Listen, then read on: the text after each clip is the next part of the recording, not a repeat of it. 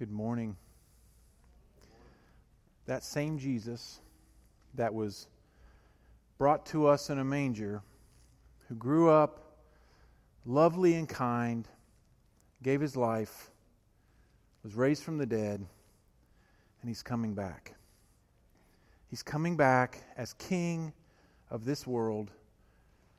Every knee will bow, every tongue confess that this Jesus is king.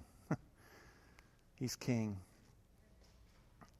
Well, we've been on this series called Coming Soon. We've been in Advent. This is week three of Advent. You ever have someone mistake you for someone else? Maybe you've had your identity stolen. That's not what I'm talking about. They swear that you are the spitting image of someone they know. Isn't that great? Isn't it wonderful when you know you uh, come to church or go to school or go to work and someone's got the exact same outfit you got on?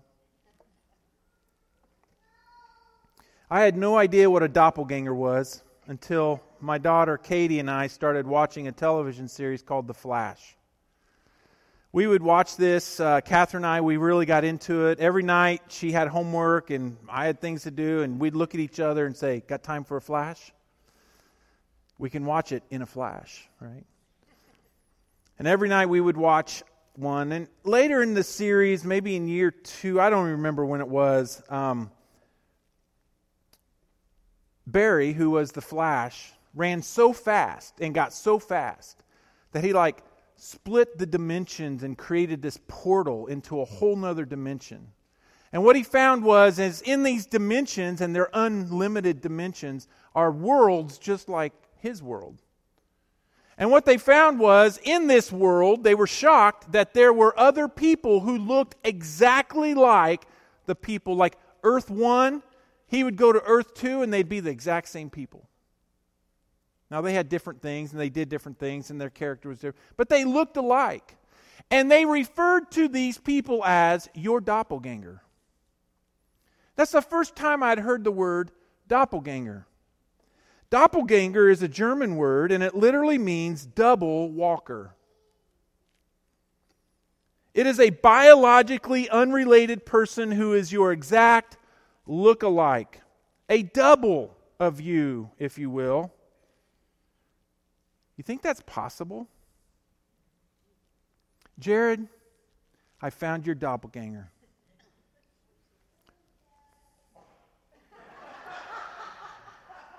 It's amazing. I'm shocked when I saw this. I thought, that's Jared's doppelganger. Andy, what are you laughing at? I found yours too.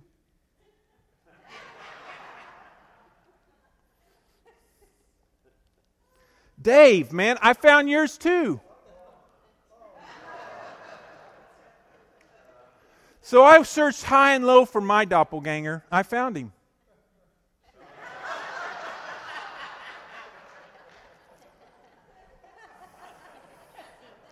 What are you laughing at? Looks just like me. From the neck up. Yeah. I'm just kidding, guys. No, seriously, about the doppelganger, but not about me, and that's my doppelganger. Do you think this is a thing? There are real stories. You can go to the next slide. Uh, they just love looking at me, but yeah. There are real stories out there, true stories of people who met their exact lookalikes. There's one such man named Neil Richardson who met not only his look-alike, but someone who shared his habits, his hobbies, his lifestyle, his mannerisms. In a small town northeast of London, Richardson met John Jemerson. Richardson moved to this town after he retired and was frequently mistaken for John. Apparently, they had a lot in common. Not only did they look exactly alike, but they had a love for British constitutional history. Not very many of those. A profession as a religious education teacher, and even a son who played the didgeridoo. Don't ask. Although they are quite certain they are not related, it is a mystery how much their lives parallel each other beyond just looking alike. So here we are, week three of Advent, right smack in the middle of Advent, and Pastor Tony's lost his mind. He's talking about doppelgangers. Where are the angels? Where's Mary and Joseph? Where's Bethlehem, the star, sweet baby Jesus laying in a manger, right? We're in the middle of Advent, and we haven't even got close yet to the heart of the Christmas story. We're back to John the Baptist. Last week we talked about John. This week we're going to talk about John again. Last week in the Gospel of Mark, John was John the baptizer. He was the one who came like a voice in the wilderness calling us out to repent, to ask for forgiveness of our sins, to make straight the way of the Lord. He was the baptizer. And this week, honey, you missed it. I showed the picture of my doppelganger. They didn't they didn't believe me. They didn't believe me. Yeah. At least I'm Superman to you, honey. He was John the Baptizer. This week, we're in the Gospel of John. And John is not seen as John the Baptizer, although he baptized. John wants us to see John the Baptist as John the Witness. He's not just calling people to repentance and preparation for Jesus, but this week, John is Jesus' look-alike. John is Jesus' doppelganger, if you will. As a matter of fact, this week, as John the witness, we see that John was confused by many, pe- many people were confused by John and who he was. He paralleled Jesus, the, the Messiah, so closely that they were confused. John was such a good witness that people just didn't see and didn't understand who he really was. In many ways, John the Baptist was Jesus' doppelganger, as I said. John's actions, his behaviors, his message was so compelling. The people believed he was the one. The people believed this is the guy. This is the one we're waiting for. This is the one we're hoping for. John, we're going to run after you. John, we want to be your disciples. John, we're coming out to you. And John simply baptized them and called them to repentance and gave witness, testimony, that he was not the one. The people believed, the people ran after. The religious leaders came and demanded that John be more clear. You're confusing people, and we don't want confusion over this, and we need to control this, and we need to know are you the one, John?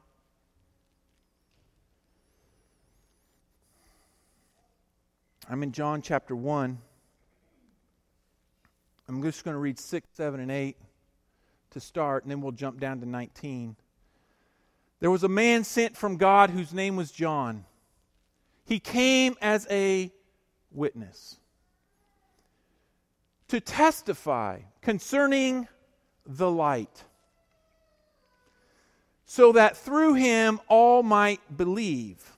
He himself was not the light, he came only as a witness to the light. So, John, the gospel writer, uses this image of a courtroom. This idea of witness and testifying is something you might see in front of a judge and with attorneys and two sides arguing about the truth of a matter. John wants us to see that, that John the Baptist is this witness. He is someone who saw what happened. He saw the truth. He understood the truth. He was sent by God to declare this truth. A witness is someone who sees what happened and testifies to everyone in the courtroom and to the judge and to everyone that wants to know what they saw. Witnesses are there to help people believe, to get the story straight, so that we might know the truth. And so both sides will bring in their witnesses. John was sent by God to witness the light. John described the coming of Jesus, John the gospel writer described the coming of Jesus as a great light that has come into darkness. John was a witness to the light. Let's skip down to verse 19. Now this was John's testimony.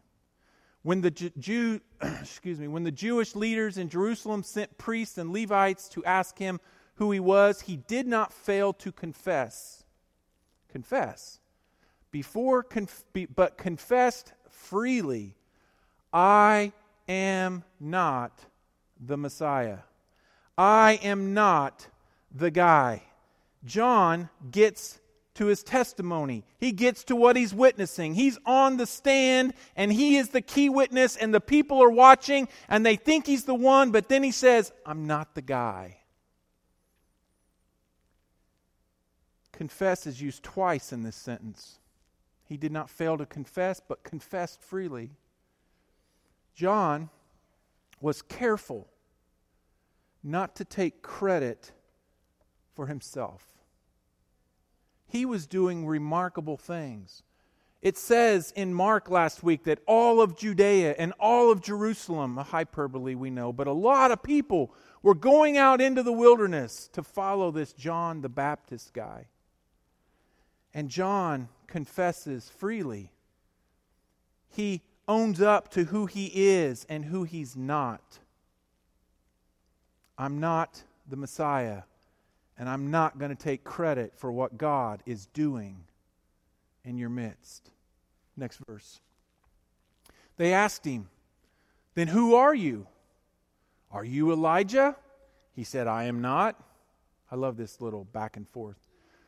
Are you the prophet? He answered, No. Finally, they said, Who are you? Give us an answer to take back to those who sent us. What do you say about yourself.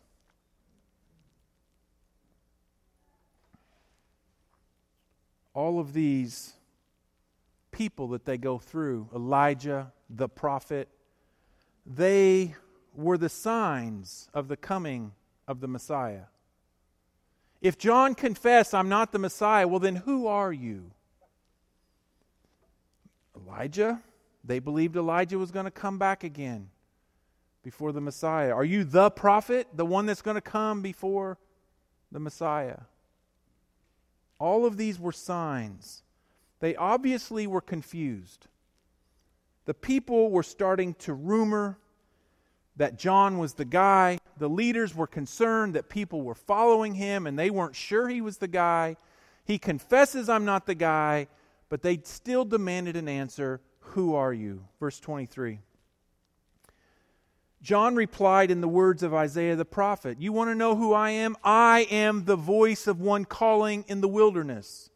Make straight the way for the Lord. John now testifies who he really is. He is the one sent by God to prepare us, to prepare the way for the big guy, to prepare the way for the one, the King of Kings, the Lord of Lords. He is coming, and I am sent by God to testify to his light that's already in the world. God is coming, and you need to make straight the paths for him. You need to make straight the way in your life for Him.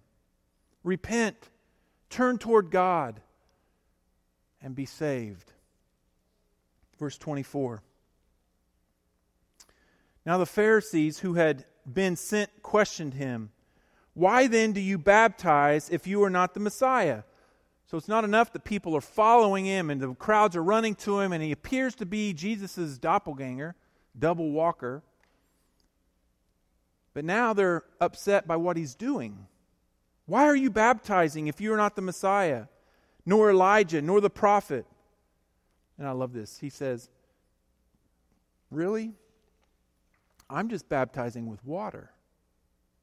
And later in the passage down in verses 30, 33, somewhere around there, uh, John actually says, I baptize with water, but he, the one who comes after me, the one you think I am, but I'm not, he's going to baptize you with the Holy Spirit. John replied, But among you stands one you do not know. He's already here. You're looking to me and asking me, what you need to be doing is making straight the ways because if you would make straight the ways and repent, you would see that the light is coming. He says, He is the one who comes after me, the thongs of whose sandals I am not worthy to untie. This all happened at Bethany on the other side of the Jordan where John was baptizing. So the leaders were confused. The people were confused. The people were ready to make him king, Messiah, John. Why are you acting like the guy? Why are you behaving like the guy? You look like the guy we're looking for, but are you him? And then John testifies again I baptize with water, but just with water. He's going to baptize with something greater than water the Holy Spirit. He says, I might act like him, I might talk like him, I might behave like him, but understand this He is greater than me. He is greater than me. You know, slaves were the only ones that could bend down and untie the sandals of someone. John referred to himself as lower than a slave. When it comes to this guy, when it comes to Jesus, when it comes to the light that's coming to the world, I might be doing things that people look at and they're thinking, oh, wow, look at what I'm doing. I'm doing this and I'm doing that. But the one who's coming after me is so great that I'm not even worthy to untie his sandals. the one coming after me, who's already here, he's greater. So John never loses sight of who he really was and who Jesus really was. He might, in some ways, be Jesus' doppelganger. People confused him for the Messiah, but he's not the Messiah. Just like I'm not Superman. I know that shocks you, Jared, but Let me ask you this morning what would you do with all that fame and power?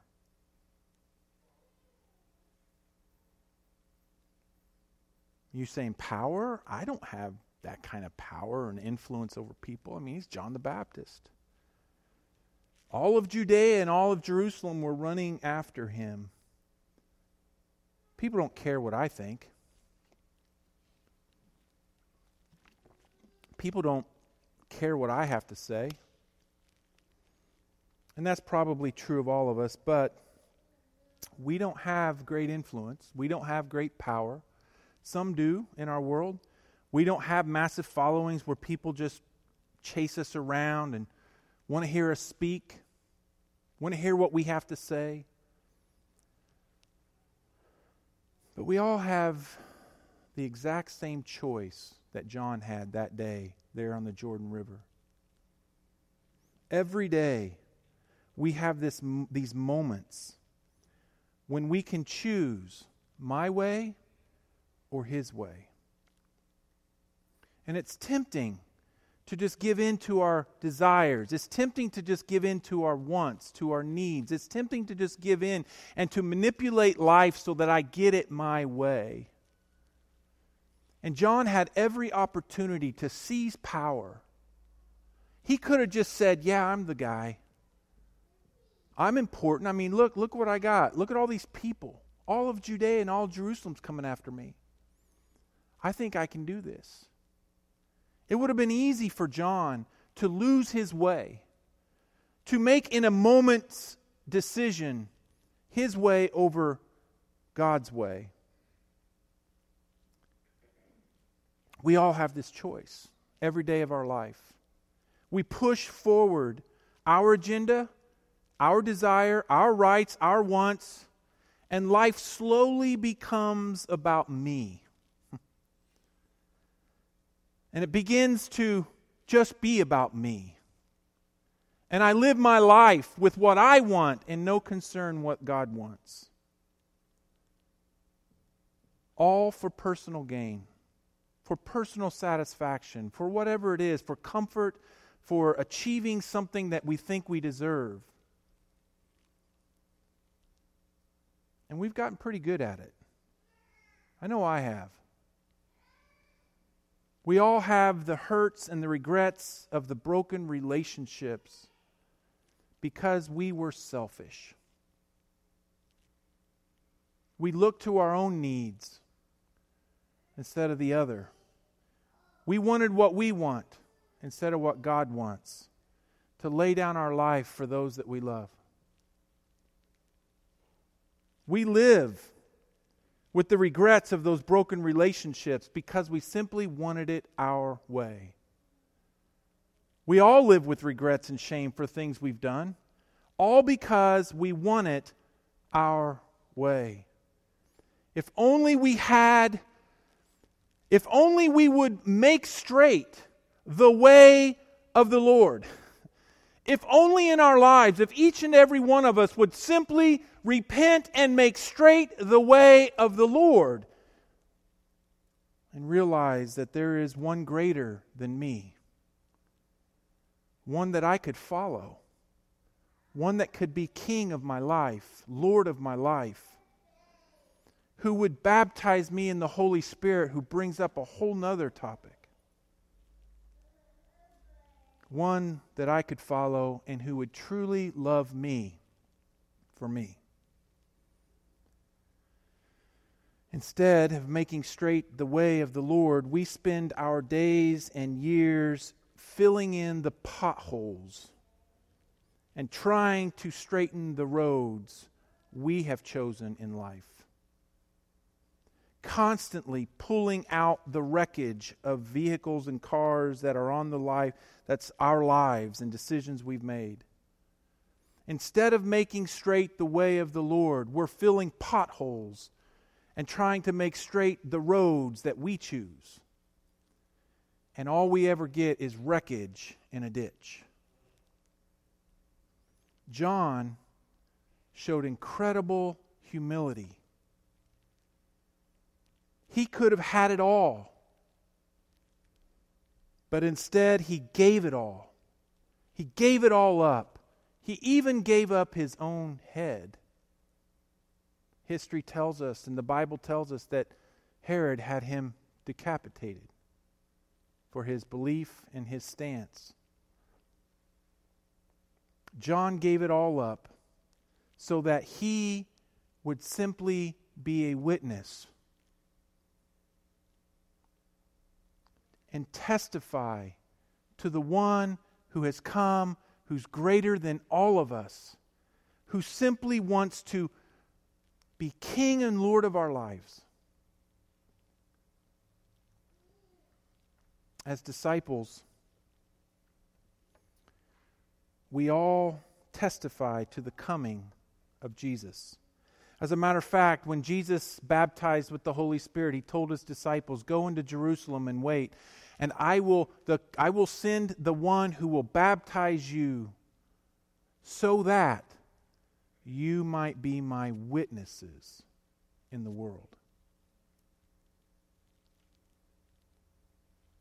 As disciples, we testify to the coming of Jesus.